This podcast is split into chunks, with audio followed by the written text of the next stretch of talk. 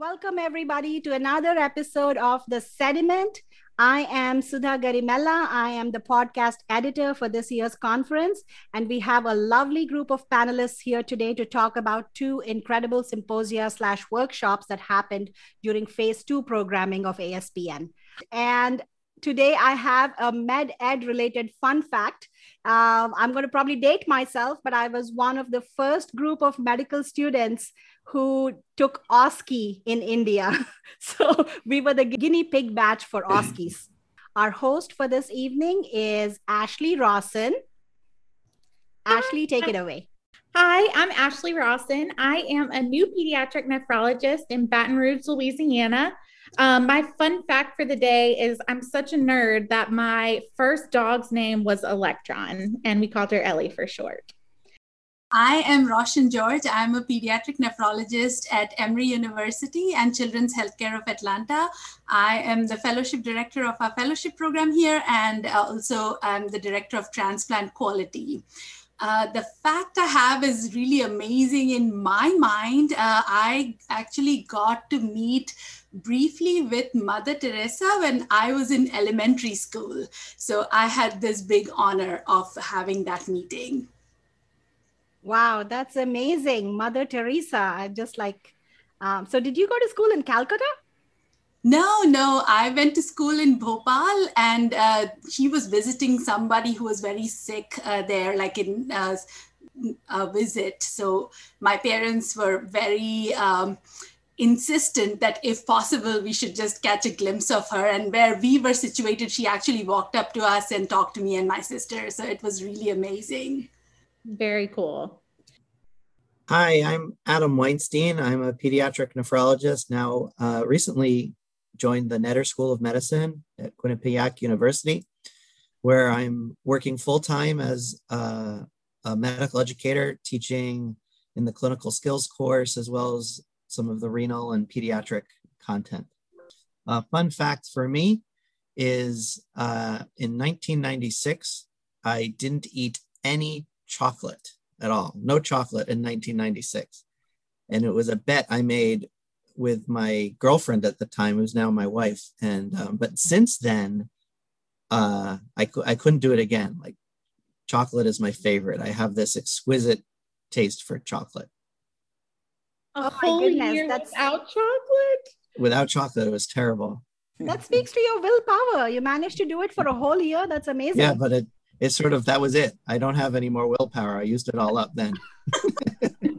Having worked with Adam in the past, I can attest that he loves chocolate. you must have a competitive spirit too to go a whole year without it. Yeah. Hey, I'm Bryan Carmody. I'm a uh, pediatric nephrologist at the Children's Hospital of the King's Daughters in Norfolk, Virginia.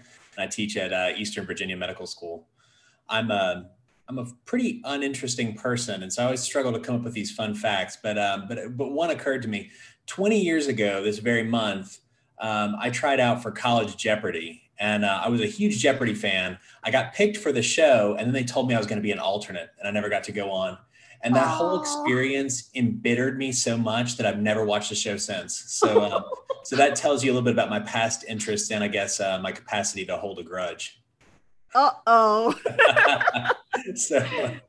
See, see, I was always interested about, you know, like well, that, that is, by the way, one of the coolest handles, the sheriff of sodium. And I was like, okay, now I've got to come up with something like to top that, and I couldn't. Maybe like the Khaleesi of potassium, but yeah. only nephrologists would get it. oh, wonderful, and welcome to the program. Uh, hi, I'm Maury Pinsk, and I just thought of a really good handle for uh, Sudha. You could be like the deputy of dialysis if you want. So, yes! Oh my God! yeah. So, uh, so no, my name is Maury no Phosphorus I'm, for you. no phosphorus for you. Uh, my name is Maury Pinsk. I'm a pediatric nephrologist based in Winnipeg, Manitoba, Canada. So I'm way up, way up north. Um, I am uh, practicing at the University of Manitoba and at uh, Shared Health in, in Winnipeg. Uh, and uh, I'm uh, split my time between medical education and and nephrology as a, a undergraduate program director. Uh, my fun fact. So I actually have something that Adam will appreciate, um, sort of, maybe. Uh, I have an orchid that smells like chocolate. Oh, And sounds uh, delicious.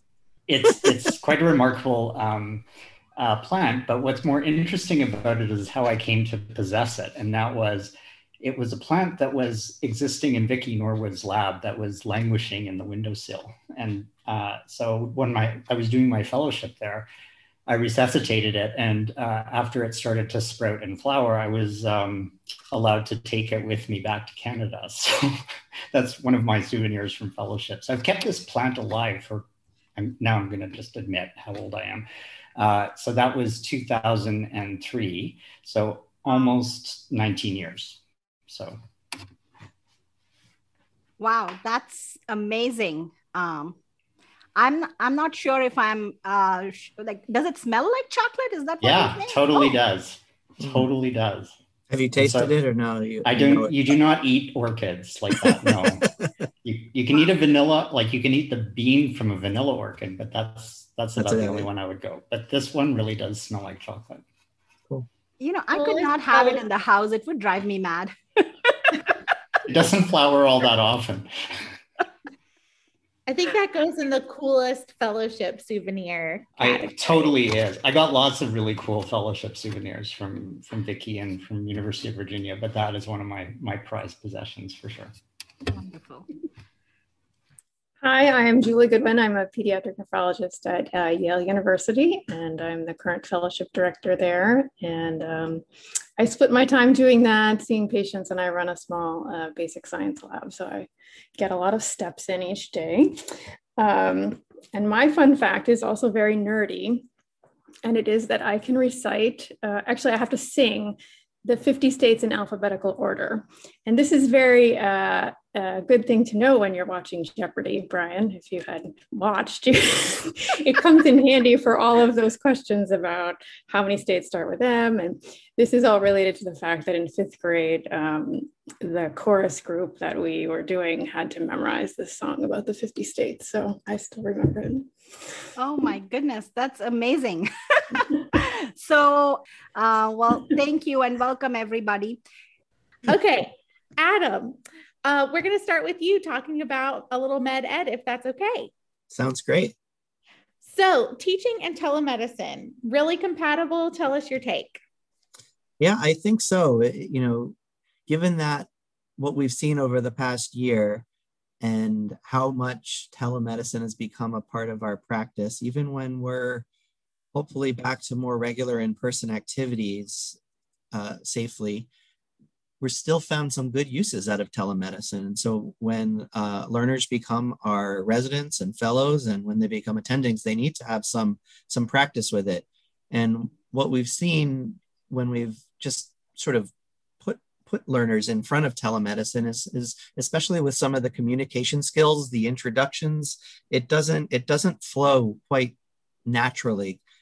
I, think people are just used to using technology in an informal way, like with their cell phones and whatnot. So getting practice to, you know, set the agenda, introduce the visits, start off um, introducing themselves and what's going to happen during the visit is, is I think going to be very helpful practice, uh, especially for our medical student and resident learners as they're getting um, accustomed to this new format, which which I think is going to be here to stay, so that when they're fellows, um, you know, you'll be able to have your fellows, um, and then as an attending, just participate fairly naturally in the format. The other thing is they're looking for things to do. I, I know medical students when they start their clerkships, uh, you know, they they want to help the team in any way possible. And so if if um, you have a couple of telemedicine visits in the, in a row and you're feeling, oh, this is just telemedicine.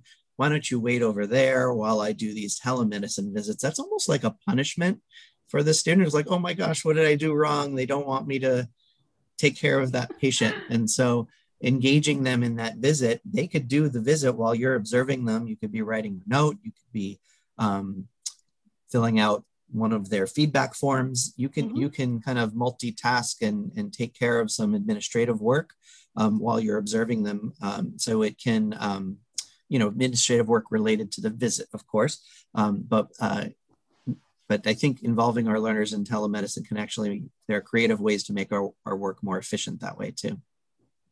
Absolutely. Actually, they've been very helpful to me because sometimes when there's any technology issues, they're way better at you know fixing that than i am sometimes. I'll, I'll get flustered and they'll be like no dr g just go there and do this. Um, but you also had some very great pointers in your talk and we had a good discussion about the physical exam via telemedicine right? So do you want to tell us uh, like your top tips for how to do that yeah, that's a great question. So I think the first thing is to make sure our learners know that they can do a physical exam on telemedicine. They they inst- intuitively think it's not possible, and so they just skip it over. Um, but there's a lot they can do through observation, and you know you can do uh, important head to toe observations using telemedicine. And so one one tip you can do is you can even create a note um, as an example with a template showing what are the observational exam findings um, that you can do throughout each organ system and um, and that can help give them a template of what they should be looking at when they're when they're doing a telemedicine visit with their patients. The other thing is there's quite a lot that the patient or the patient's parent can model for them. So again, uh, probably the easiest way to incorporate this is thinking head to toe. That's kind of how I think of my exam. And just think if I if if I want to see if something is tender, um, then you can ask the parent or the patient to you know press in a certain way, and then they can they can reveal tenderness. Um, if you're looking for edema, you know, um, you can give them clear instructions on, um, on, on where and how deeply to press, where to point the camera, and you can, you can get some good um, physical exam observations that way as well. Musculoskeletal and neurologic exams, um, there can be quite a bit. I know in, we're not always doing um, those parts of the exam as pediatric nephrologists, but those are definitely um, other features you can uh, you can assess. Absolutely, actually. And another great thing that I was just thinking about while watching the session was that this year, I think we've, uh, because we these cameras have gone into our patients' homes where we didn't really have uh, a good uh, you know way of assessing what was going on but the observation of where they were logging in from uh, i think builds into your social history too a lot. You know i've uh, interacted with families in trailers and in palatial mansions and other than this year, if you had asked me who lived in which house, I wouldn't have been able to place that. So yeah, now now you'll also know all of the all of your patients' pets too. So yes, yes, and and they've become intimately acquainted with my dog. So that's that's been good. Um, excellent, Adam. Thank you so much for sharing that. It was a great session. Thank you so much. All right, we're going to ask uh, Julie a few questions now uh, just pivoting to the nuts and bolts of medical student education and entrustable professional activities and all these new terminologies that we are learning as educators. Um, just give me your uh, like putting together this workshop and just thinking through what would be of relevance to peds my big question and maybe just to both you and bryan is like why do you think peds nephrologists are so prominent in medical education. Do you think there's something there like synergy between what we learn in fellowship and um, what we end up doing in life? Or is it just bias on my part thinking that all nephrologists everywhere are passionate about education? Um, I think it's probably some of both. I mean, I think we're we're a great group in that we're um, usually a very cerebral group, very engaged. Um, I, I, mean, certainly in recent years with our workforce crisis, I think we've all made an extra effort to engage in education um, more and to try and catch people earlier in their medical careers to try and um, enlighten them really to the benefits of this great field. And um, there is a lot of um, you know factual material to cover in our field because you know the mechanisms and the transporters those never change and, and those can always be taught. And then with the evolution of a lot of the um, i think genetic diagnoses and, and sort of the explosion in genomic medicine there's really a, a lot of opportunities to um, educate people about genotype phenotype correlations. Um, you know i think we're probably one of the specialties that is use the genetic uh, advancements to our benefit the most. So I think it's probably a, combination of things, but mostly that we're also great, I think. Wonderful. So, um, with the pandemic and the way all of us have changed uh, the way we learn and teach, um, what um, overall impressions or tips do you have for um, uh, medical student education in particular, um, based on um, the presentations that were done in the symposium? Yeah, I think it's it's a tough one, especially if you get a medical student very early in their uh, career because they don't have the benefit of having a lot of physical exam um, experience. But but I think again in our specialty, you know, of course there are things on physical exam that are very important, but it's really a lot of history taking. Um, and sort of differential diagnosis that I think is more emphasized, and those things you can still definitely do. And what we've found in our program, I think, is uh, you know a case-based approach whether it's a real case or a case from the literature or a case that you kind of make up to to um, tailor it to a specific diagnosis those are still really valuable learning experiences even if the students are not able to you know get into the exam rooms with you or even if you're not able to get into the exam rooms you can speak from your own experience about um, what you might expect to see or um, you know even describe a small cohort of patients with the same diagnosis and how they you know those presentations may have differed. So i think um, you know it's been challenging for all of us but but i think in our specialty there are still um, very real ways that we can provide the same level of, of education in terms of um, plan and, and management strategies that are something that they would need in all specialties but um, especially for us we're we're very data driven so that didn't go away. Yeah, I'm I'm glad you brought up the workforce issue because uh, you know that just came out in the Journal of Pediatrics, and we're all looking for ways to attract more students into nephrology. Um, where do you think, as practicing nephrologists, what strategies work? What what do you think attracts medical students to go into this field? Uh, yeah, it's something that we we've talked about a lot in our division. I mean, I think um, starting out, you know, everything is new. So if, if students happen to be available for a fresh transplant, I think that's a good hook. Yeah. Um, you know, those are not always um, available or frequent depending on what center that you're at, but the other thing I, I like to sort of emphasize is that nephrology has a really good mix of acute and chronic care. So, you know, not, not everyone is going to want to follow patients for years and years. Though, you know, those people generally go to the ED and don't have any clinics. And not everyone is going to want to see someone once and never again.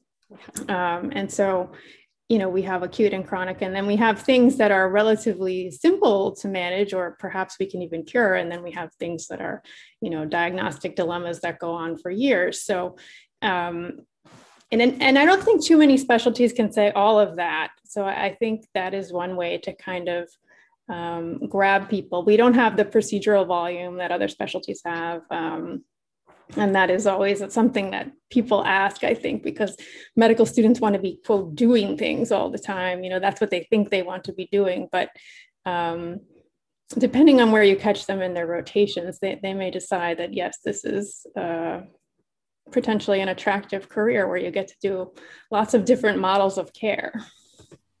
Yes and i think it also matters the kind of mentors we have right? So absolutely All right. If so, I may jump in, I just want yeah. to just emphasize the advocacy piece that we all can also highlight to our medical students. I think this generation really is very much wanting to bring about some social changes, work on social justice issues. And eh, eh, in heart of hearts, we are really big advocates for our families, our dialysis patients. Uh, so I think that is also a pathway to attract some of our younger trainees. Yeah, that's a great point. I agree.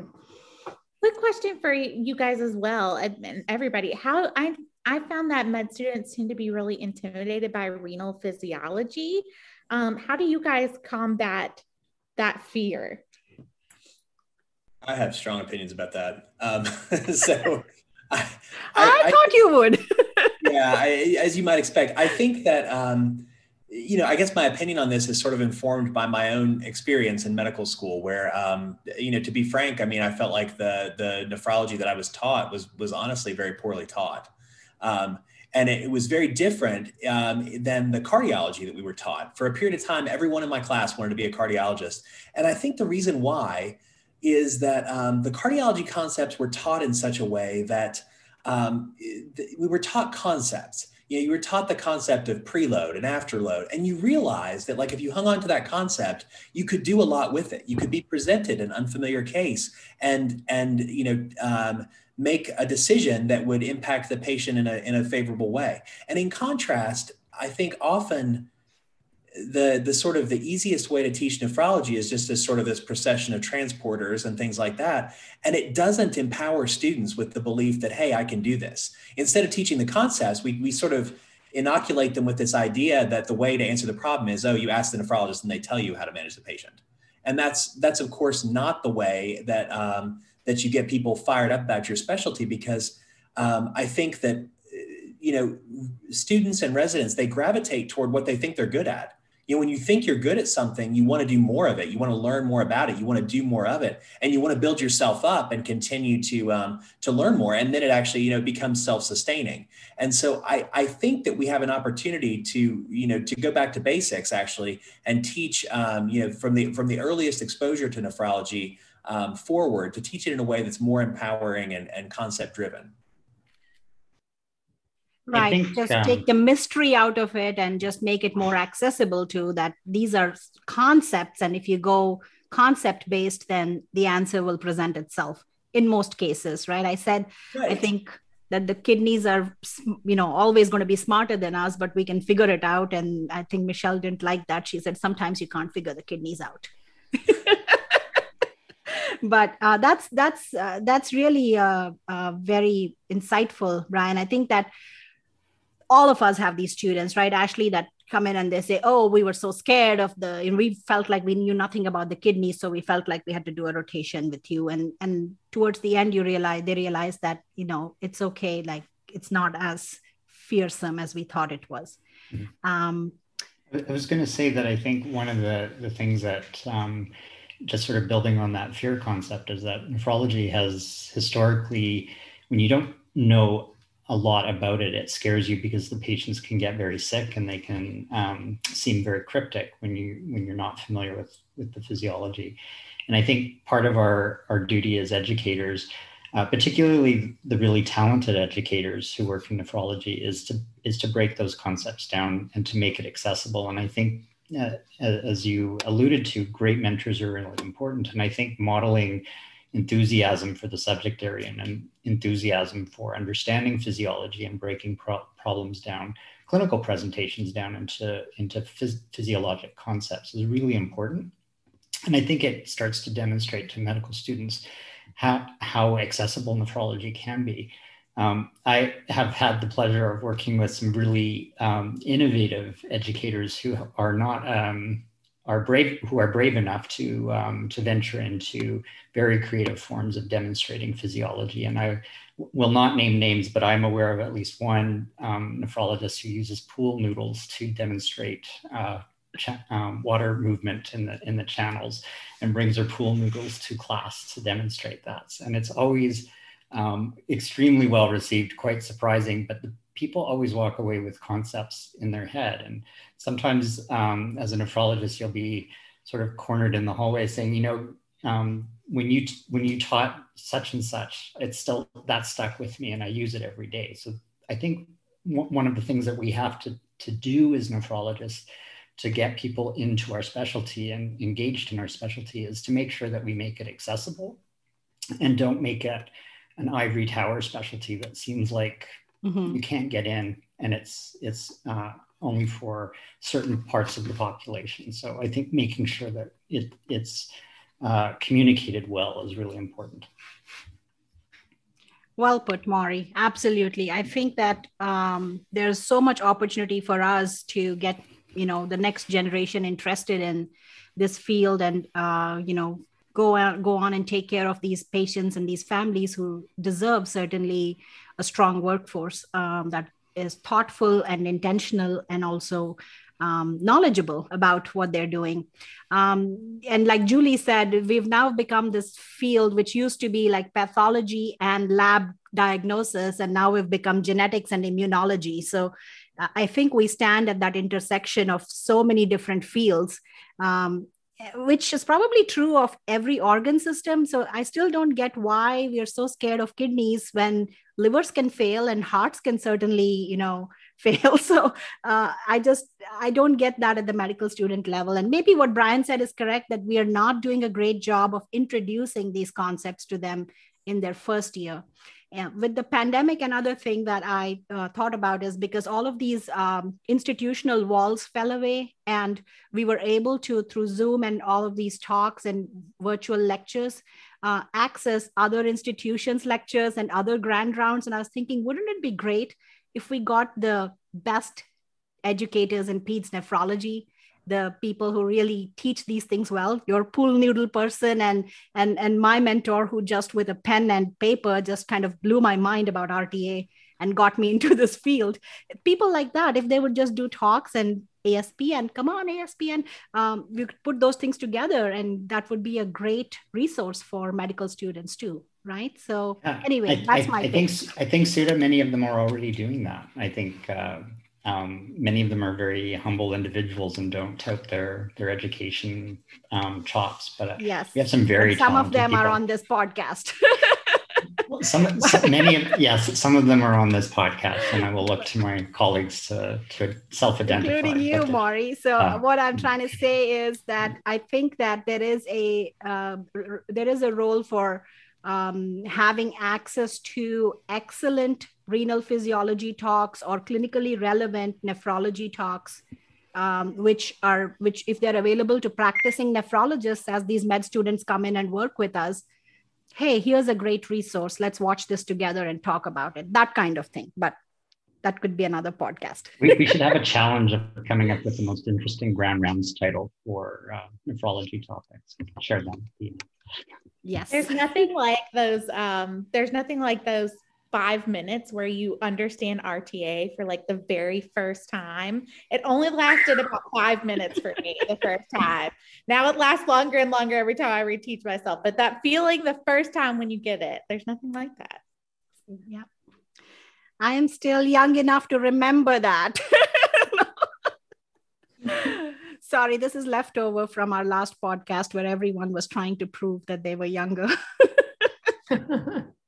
All right. Well, thank you for a great discussion. Um, the MedEd sessions are still available to watch.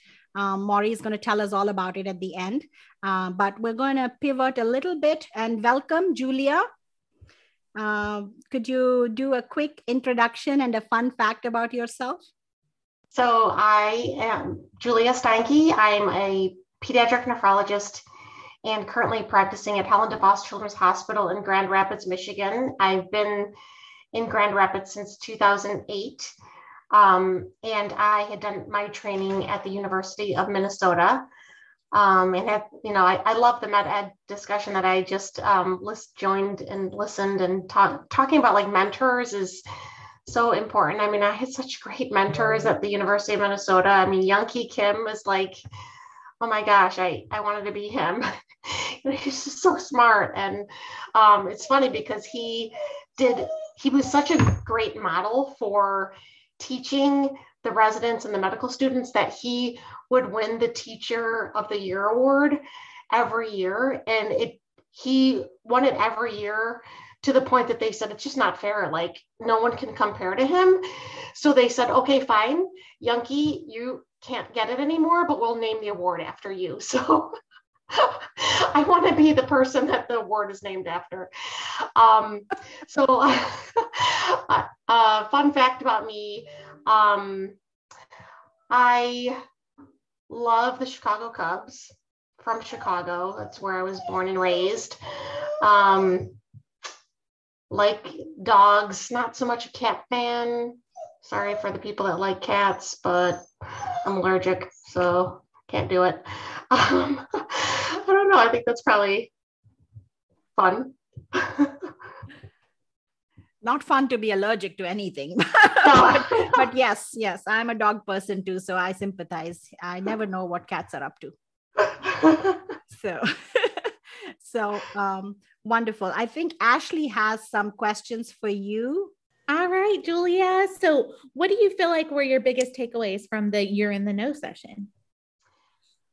Um, well, I feel like there was a really nice focus that talked about, um, you know, there was a balance, I think, because there was some basic science research that was presented, which I I feel like it's really fantastic that that was presented in in a pediatric nephrology session because we, you know, um, you know, when I did my training in Minnesota, I actually didn't have a lot of, of of my mentors that felt like the ASPN was very strong in basic science, that really ASN is where you go for more of that cutting edge science.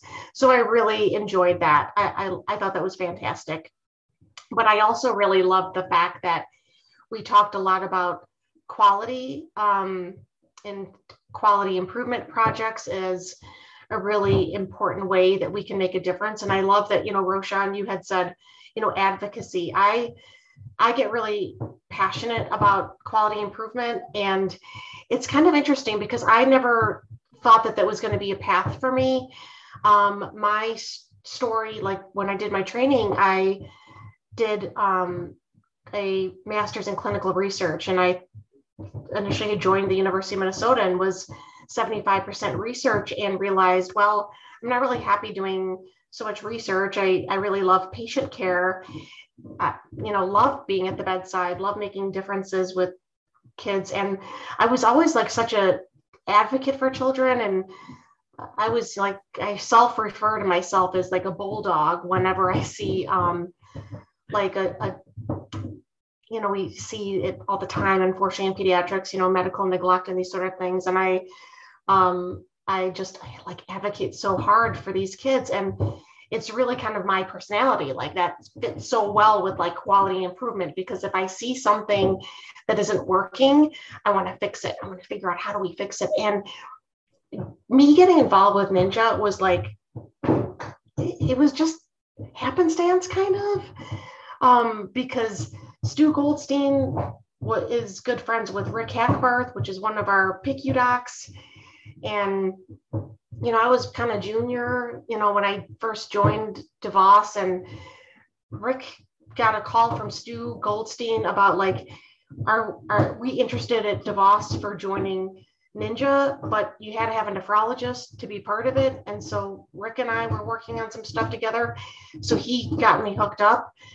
And before that, I had no exposure to quality improvement. And I remember telling my husband a couple years ago that I finally found my niche. Um, I love what I do when I work on my quality improvement stuff. It's like that's like a true passion for me. And I think you really do have to have a passion for it, right? Like anything you do like that, because you, it's like the true PDSA cycle, right? Like we go through it and like you get to it, the end of it, and well, you didn't really get you didn't really fix the problem totally. So you gotta like, okay, figure out what where do, where do we have gaps and where's the barriers and things like that. So you you know keep repeating that cycle, and you gotta have that mentality, that personality that doesn't want to give up. You gotta have that bulldog kind of personality that you keep your eye on the prize, don't give up.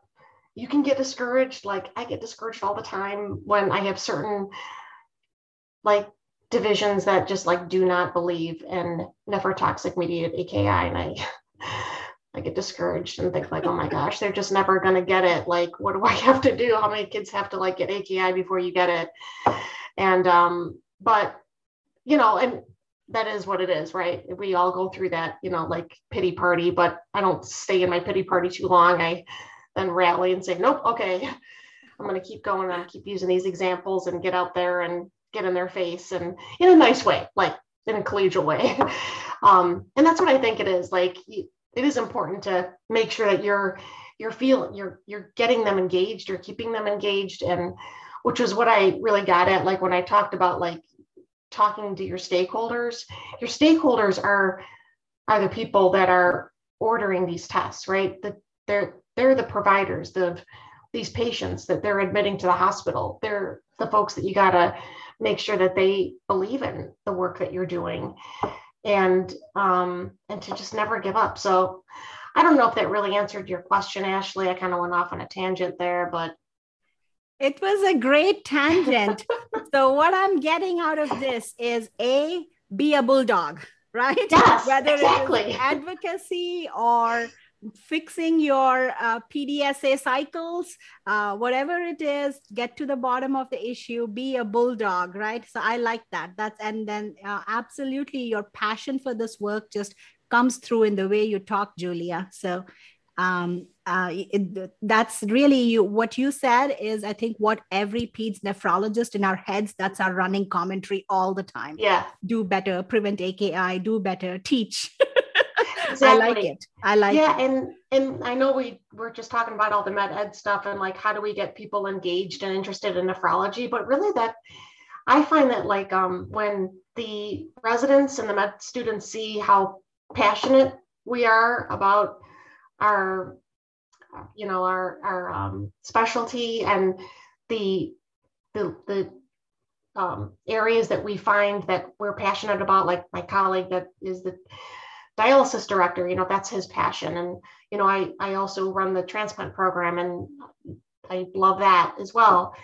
Um, but i'm proud to say like coming from a small hospital which i consider small compared to the places i trained um, we've we've turned out people who've gone into pediatric nephrology.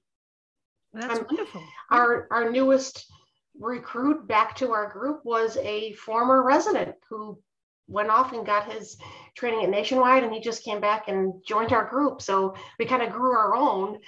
Um, so it, it's grew your fantastic. own kidney. You know? yeah, exactly. Grow grow the nephrons. So, uh, to what uh, Julia is saying, I will add that in the session, uh, Karyn Yonekawa did such a brilliant job of making it very personal like her topic on what is it in for you in mm-hmm. quality improvement and quality assurance was really a great way of thinking about it of how the research uh, is thought of as something very rigorous, but the QI, QA pieces are not very far away from that. But it also incorporates that dynamic process of improvement and making sure that you are looking at the results and how all of us can do it within our own sphere. So I think that session very much goes into what Julia was saying. Um, and I also thought that um, that balance uh, with basic science, but also some very practical aspects of how the pathways are created that we do day to day in our management of patients, how that in a very thoughtful manner can be a project or a process in itself. So that was really a great session too, I thought. So um, just adding to the points you're mentioning, uh, in addition to some of the also social issues because the very first talk that Erica did uh, based on right. disparities. uh, yes, um, the um, the ethnic and uh, racial disparities in AKI. So it was really a wonderful spectrum of uh, basic science, the socioeconomic status, and looking at uh, how that impacts QI how to run a pathway and create it and implement it and why we should all do it. So it was really a great 360 view.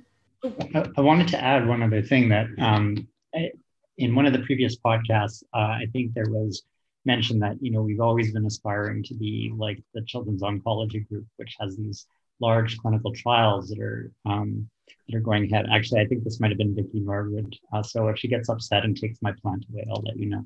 But um, the um, the session on QI and QA, uh, I thought was actually um, a really nice way of framing what the pediatric oncology group does, because that's essentially what they do: is they choose a disease, uh, a malignancy, and they do a clinical trial, and then they take the best result and compare it with another um, trial, and they keep moving towards a point of um, you know, better outcomes. And that's, you know, that's what Stu Goldstein has done with AKI. He mm-hmm. has moved people away from, you know, a very high incidence of acute kidney injury in hospitals to a much lower rate. Um, and, and it's changing practice. Like people are avoiding antibiotic mixes um, or combinations that are that are nephrotoxic. They're checking creatinines when they wouldn't normally do that, just as a way of surveying it.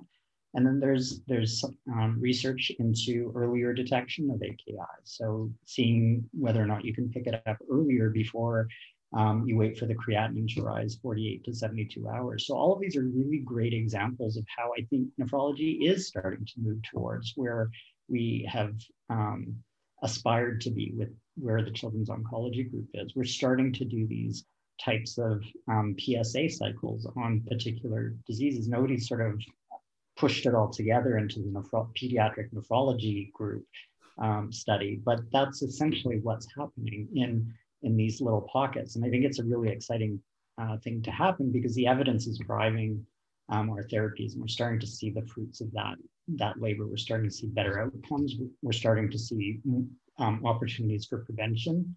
Um, a lot of the stuff that was presented around AKI, um, you know, suggests that you have very high risk of chronic kidney disease, and you need nephrology follow up, and that needs to happen, and that needs to change. So those are definite hard outcomes that you can see. Cherry Mammen's um, talk on nephrotic syndrome uh, clinical pathways is another great example of that, using evidence to that comes in and, and changes your protocols. And um, it's a great knowledge translation piece, engaging the community, building capacity, improving outcomes. I mean, what could possibly be better than that?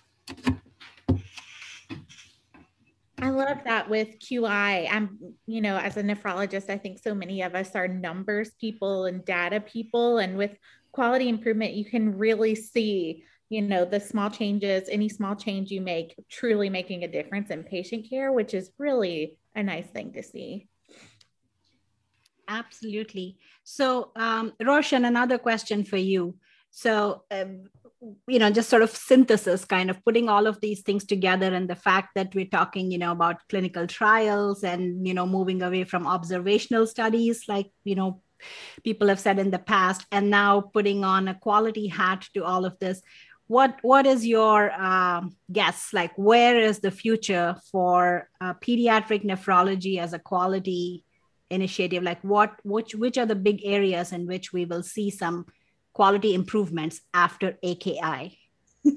That's such a profound question. And I'm so thrilled that you think of me as this forecaster. But I will take a stab at that. And I'll say that, you know, to begin with, I think we are positioned very well, exactly like you all said, in this intersection of um, genetic um, uh, improvement or diagnostic improvements and also treatments and therapeutics that are coming in, um, especially um, new medications. Uh, just as an example, us using belatacept in transplant patients to improve outcomes in pediatrics. And there's really a lot of um, momentum that's come building up. And one big thing also is how we cross uh, disciplines. We are such a multidisciplinary, um, interdisciplinary specialty, taking care of uh, patients across all these spectrums of ages and equity, where they are in different uh, parts of our hospital. So we interact with so many different uh, specialties in taking care of patients. So we are well positioned to uh, get into this various spheres of quality. What I would love to see um, would be a little bit more of um, improved outcomes in some of our chronic patients, such as CKD and how to uh, reduce or improve the uh, quality of life, how to reduce progression uh, of CKD, and also long-term transplant outcomes. Uh, because in a way, you know, AKI mm-hmm. piece is definitely what we should work on. That's that acute um, and gets into critical care and some of those more exciting things. But some of these um, long-term things which are may not be exciting when you're looking at it right then but has really long-term impacts uh, on our patient's life and that socioeconomic piece gets in there uh, because just like Maury said all these oncologic studies and all have so much philanthropy behind them and so much of um, advocacy and push from patient families. And some of our chronic conditions truly are just hidden right? They're in the shadows. So it would be so great to have some kind of um, um, um, impact on these so that they are highlighted and more philanthropy gets in there more changes come to their, those patients' lives and those, those families uh, get a little bit more um, outcome-based measures. So those would be two areas that in my mind would be so great if we can change uh, the patient's outcomes, uh, CKD, end-stage kidney disease, transplant long-term outcomes. Wonderful. Well, it's been an excellent year for PAS, ASPN programming this year. And the man we have to thank for all of that is Maury. So, so give us your uh, thoughts at the end of this fantastic programming, Maury. And thank you. I mean, so much food for thought but also so much intersectionality. I'm sitting here listening to Roshan and thinking, you know, medication adherence, that's another thing that is ripe for quality uh, you know kind of mm-hmm. uh, uh, look to look at it from a quality perspective uh, but again we had great sessions on that earlier and uh, medical education teaching um, passionate bulldogs and let's not so, forget like so, transition of care, our young adult patients going on to um, adult care yeah. setting. So yes. that's another big piece uh, for any of these chronic care conditions. But handing it back to Maury. Yes, so we yeah. heard all about this great new ideas. What are your thoughts, Maury? How did it go, and what are you? Take it away. So I first off, I thank thank you so much. Uh, but I want want to make sure that everybody who worked very hard on this is acknowledged because there were a lot of people who who worked on this, including uh, the program committee, um, all of course all of the speakers and moderators, my co-chairs. Kim Reidy, who who led the year in the know and selected all led the selection of all of the papers that were presented. Uh, and next year's uh, chair, uh, Dave Selewski, who still doesn't have a Twitter account.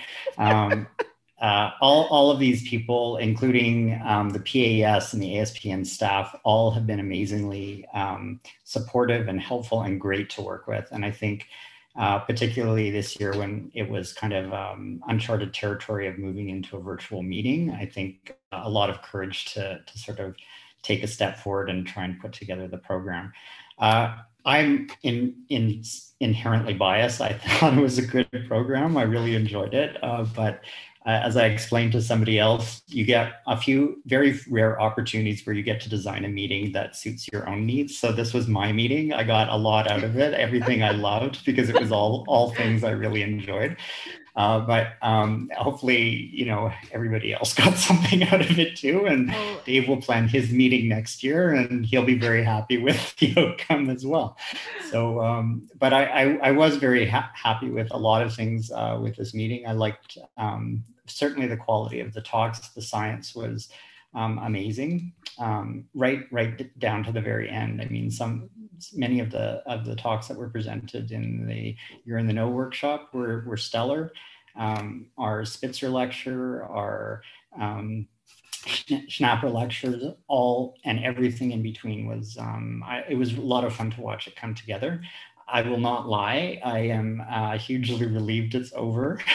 so uh, well deserved rest now. and, and, I will retreat back to my northern clime, and um, I'll, and I will uh, be one of the audience at the future meeting. So it was a lot of fun working with everybody, and uh, and uh, it was a, was a it was a lot of work, but it was a great experience. So anybody who's listening who is interested in joining the program committee uh, certainly contact uh, either Kim or, or Dave uh, to, to express your interest. They're always looking for, for people who are engaged and have great ideas.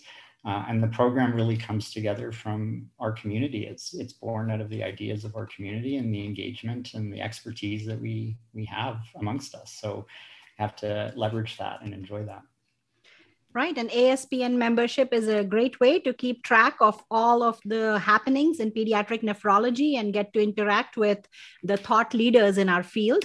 Uh, and certainly, Maury, you're not going to be allowed to hibernate just yet.